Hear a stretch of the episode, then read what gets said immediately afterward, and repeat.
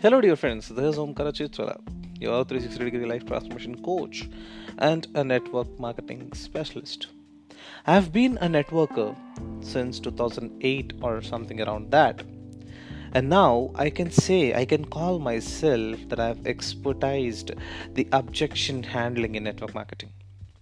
You know, this is so interestingly uh, like impressive that in network marketing, there could be hardly around 100 questions.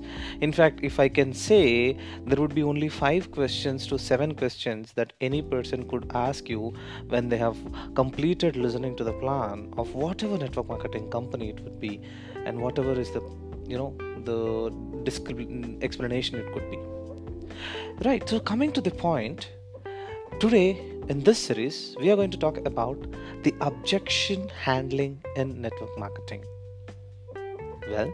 So if you want to listen about any specific question if you want to answer which you haven't able to figure out your own way let me know. I would love to answer you in my next episode.